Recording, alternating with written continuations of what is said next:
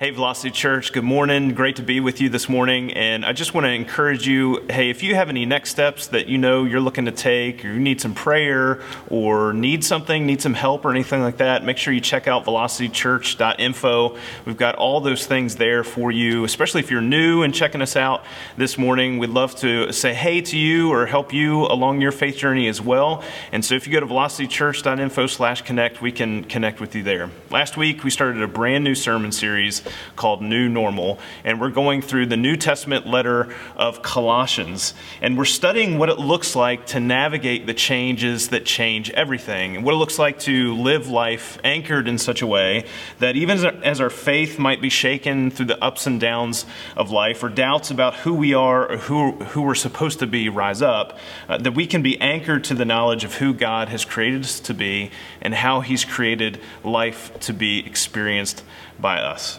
Last week we talked about the aspirational normal that Jesus enables us to pursue through the ongoing work of the Holy Spirit. And this week we're going to be talking about the how we get there as believers or even as seekers or even as wanderers about who Jesus is.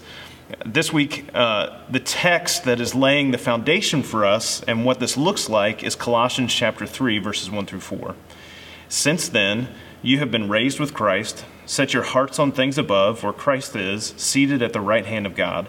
Set your minds on things above, not on earthly things. For you died, and your life is now hidden with Christ in God. When Christ, who is your life, appears, then you will also appear with him in glory. Now, I got to confess something as we're talking about new normals. Uh, I don't have any illusions about me being normal. In fact, I remember all the way back as a kid, normal wasn't really the thing I wanted to be. I wanted to be cool and I wanted everyone to like me. And the older I've gotten, I've kind of given up on the cool thing, not that you could tell. Um, but, you know, I don't know if you remember like all the drama of that as a kid, trying to fit in, trying to uh, be in whatever social group you wanted to fit into. I mean, we don't do that as adults anymore, right? I mean, none of us worry about that anymore. But as kids, um, you know, we even could tell the kids that didn't want to be normal still did whatever they could to fit in with their social group that looked like the not normal they wanted to be. The older I've gotten, I do think that I've gotten a much more healthy view of what a normal way of living looks like. And so I want to give you a few examples that I know we can all agree to. Uh, the only normal way to drink coffee, for example, is black.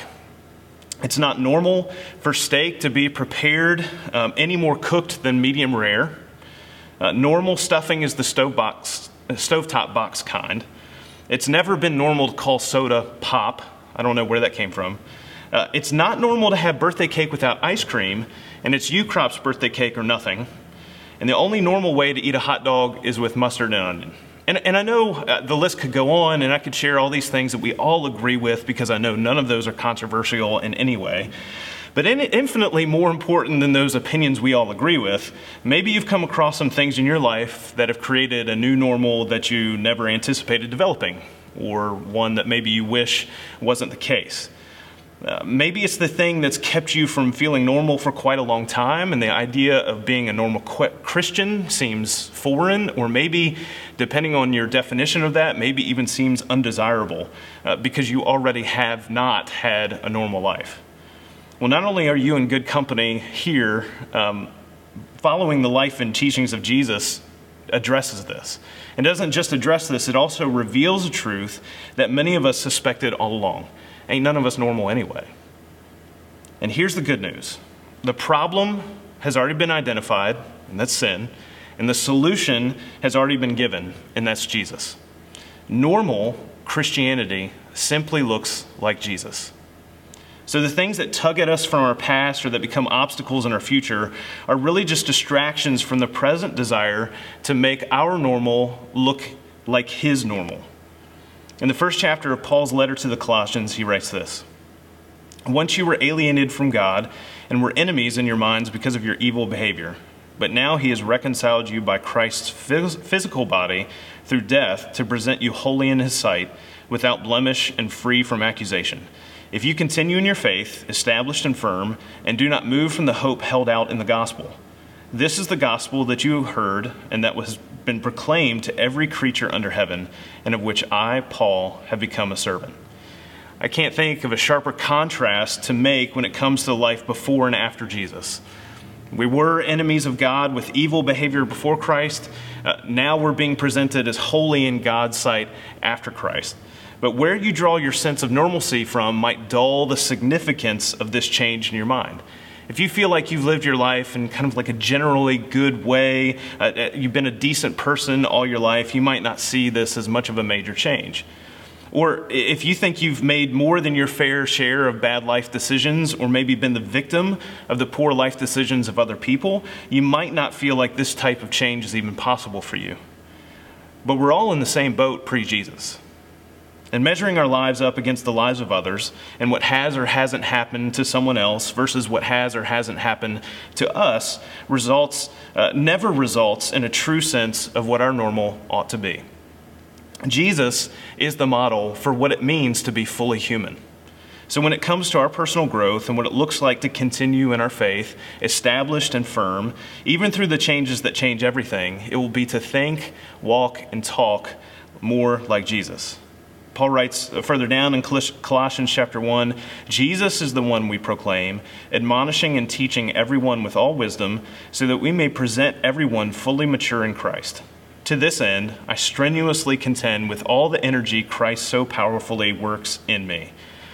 And one of the biggest mistakes that we can make when it comes to our conception of normalcy, when it comes to following Jesus, is when we let our energies pull us in other directions. Paul is very intentional with how he approaches the Colossian Christians because he knows their background. He knows that they've come out of lives that have involved celebrating idols and little g gods alongside every area of life. There were gods for power, for war, for money, for sex, for harvest, for jobs, you name it, there was something to worship. And there was also the added pressure of being told that they now had to adopt the religious practices of their Jewish cousins of the faith that had converted to Christianity as well, regarding certain days as holy or living uh, ascetic lives as holy. And so Paul is carving through the confusion and the being pulled in all directions and reminds them hey, you've got a lot of people and a lot of things pulling you in a lot of directions right now. So stop, take a breath, and fix your eyes and your hearts and minds on Jesus, and all of those other things will fall into their proper place. I have never in my entire life ever paid for cable or satellite TV. And I know that may not sound like it's normal, although I think it's becoming more and more in vogue for people to cut the cord. And so, over the course of this nearly 16 years of our marriage, Renee and I have always used bunny ears to get our TV. And where we live right now, it's a little bit different because we can't get one channel in clearly very often. It's NBC, and every once in a while there's sporting events or things like the Olympics that are on there that we want to be able to get. And so I've been researching indoor, in the attic, or maybe outdoor antennas that we could post that, that would give us a better reception for that because NBC is using a different wavelength and frequency and all that kind of stuff. And so every, everything that I read about antennas, everyone's very quick to point out that in order to get the best signal that you can, you have to figure out where the tower that the station is broadcasting from that you want to receive, and that you got to put your antenna in its best position with as little obstacles as can possibly have, including interference from things like cell phone towers and that kind of thing, so that you can, you can get a clear reception with your antenna pointed in the right direction. And the strength of interference in our walk with Jesus is in proportion to its ability to draw our focus away, just like it is when we try to set up an antenna to get a TV station. While we might not have physical gods that we celebrate in response to all the different areas of our life, or even have consciously separated others away from us based on mistaking matters of opinion for what it means to be normal as a Christian, we're still certainly tempted to do those very things with regularity. There's tons of interference, there are tons of other signals vying for our attention. And knowing this, Paul continues on in chapter 2 of Colossians and says this. So then, just as you received Christ Jesus as Lord, continue to live your lives in Him, rooted and built up in Him, strengthened in the faith as you were taught, and overflowing with thankfulness. See to it that no one takes you captive through hollow and deceptive philosophy, which depends on human tradition and the elemental spiritual forces of this world, rather than on Christ. In other words, Paul is saying there's not a Jesus and something else. Not Jesus and a normal life, or not Jesus so you can get to a normal life, but that living our lives rooted and built up in Him is the normal life. Last week, I mentioned that normal Christian thinking looks like this hearts and minds set on what is eternally true versus what is only temporarily true. Well, normal personal growth looks like imitating Jesus. Paul would say, and it's because he does in 1 Corinthians chapter 11, follow my example as I follow the example of Christ. And the new personal normal for followers of Jesus is described in Colossians 2 as being strengthened in the faith, as we've been taught, and seeing that we overflow with thankfulness in how we go about our lives. And that thankfulness is born out of the movement from alienation from God to now being presented as holy before God if we continue in, on our faith. Last week I said that we were going to get real practical with today's message as we talk about what new personal growth looks like in the life of, the Christian. And so I want to give you four ways, four things that we put into practice in our life that will help us to be imitators of Jesus. The first is this reading the Bible. Uh, reading the Bible is the number one predictor of spiritual maturity. And as you approach a passage of Scripture, when you read and think and pray and live out the principles applicable to your life, you will grow. You'll be more prepared, you'll look at life with a renewed perspective, and you will have more room for hope, peace, and thankfulness in your heart. There's no shortcut for this. But the work that you put in today in prioritizing fixing your heart and mind on Jesus through scripture reading will draw your life closer to the life of Christ as you move forward in your life. And the second is prayer. Ongoing communication with God is as much about listening as it is speaking. And when we communicate with those we love, and particularly the one who we love the most, and the one who loves us most, we're drawn more closely in tune with God's heart and mind. Rather than seeking to bend God to our will, we are molded to seek God's will. The rough edges that have uh, come about in our life are smoothed over, and the worn down parts of us are built up in such a way that we see the world through God's lens. The third is gathering together religiously with fellow believers, and, and yes, I, I use that term on purpose. As followers of Jesus, the ones with whom we ought to be able to feel the most sense of normalcy is going to be fellow followers of Jesus. It's simply not possible to grow and draw near to Jesus without community, imperfect as it may be, because it involves us. This is where we are encouraged and challenged through being guided by the Holy Spirit as we live out our faith fully within the assembling together of the body of Christ. And the fourth is serving others. And whether it's loving our neighbors or even our enemies, when we put into practice the way in which Jesus viewed others, whether it's the washing the feet of his disciples or going out of the way to heal the member of a family of an occupying enemy, uh, when we serve, we're going out of our way to make Jesus our way. And when we make these things normal in the course of our everyday lives, we become more and more who God created us to be from the beginning, despite what threatens to throw us off course. One more passage from Colossians chapter 2. For in Christ all the fullness of the deity lives in bodily form, and in Christ you have been brought to fullness. He is the head over every power and authority. In him you were also circumcised with a circumcision not performed by human hands. Your whole self, ruled by the flesh, was put off when you were circumcised by Christ, having been buried with him in baptism, in which you were also raised with him through your faith in the working of God who raised him from the dead. When you were dead in your sins and in the uncircumcision of your flesh, God made you alive with Christ. He forgave us all our sins, having canceled the charge of our legal indebtedness, which stood against us and condemned us. He has taken it away, nailing it to the cross.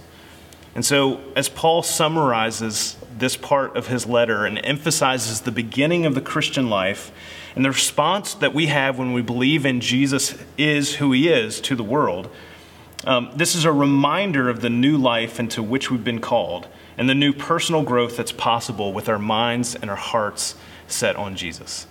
Early on in the life of the church, Clement of Alexandria, who's an early church follower, writes that as new Christians were baptized, they actually didn't wear their old clothes after that. They put on brand new clothes to represent the brand new normal, the new life that they were called to in Christ, and that was symbolized through that action. And you might be wearing the same pajama pants today as you were wearing last Sunday. But the new life that we share in Christ can be growing daily as we're reminded of Jesus' work on the cross and how it frees us from the need to be normal by any other standards than God's. Right now, we're going to move into a new normal that we share every week in here as a church, and we're going to celebrate communion together. And so, as you take that little uh, piece of bread or cracker and drink that little bit of juice or that wine, I want to encourage you to be reminded of the significance of this reminder that who you were before Jesus has no bearing on who God is growing you to be because of Jesus. Let's pray.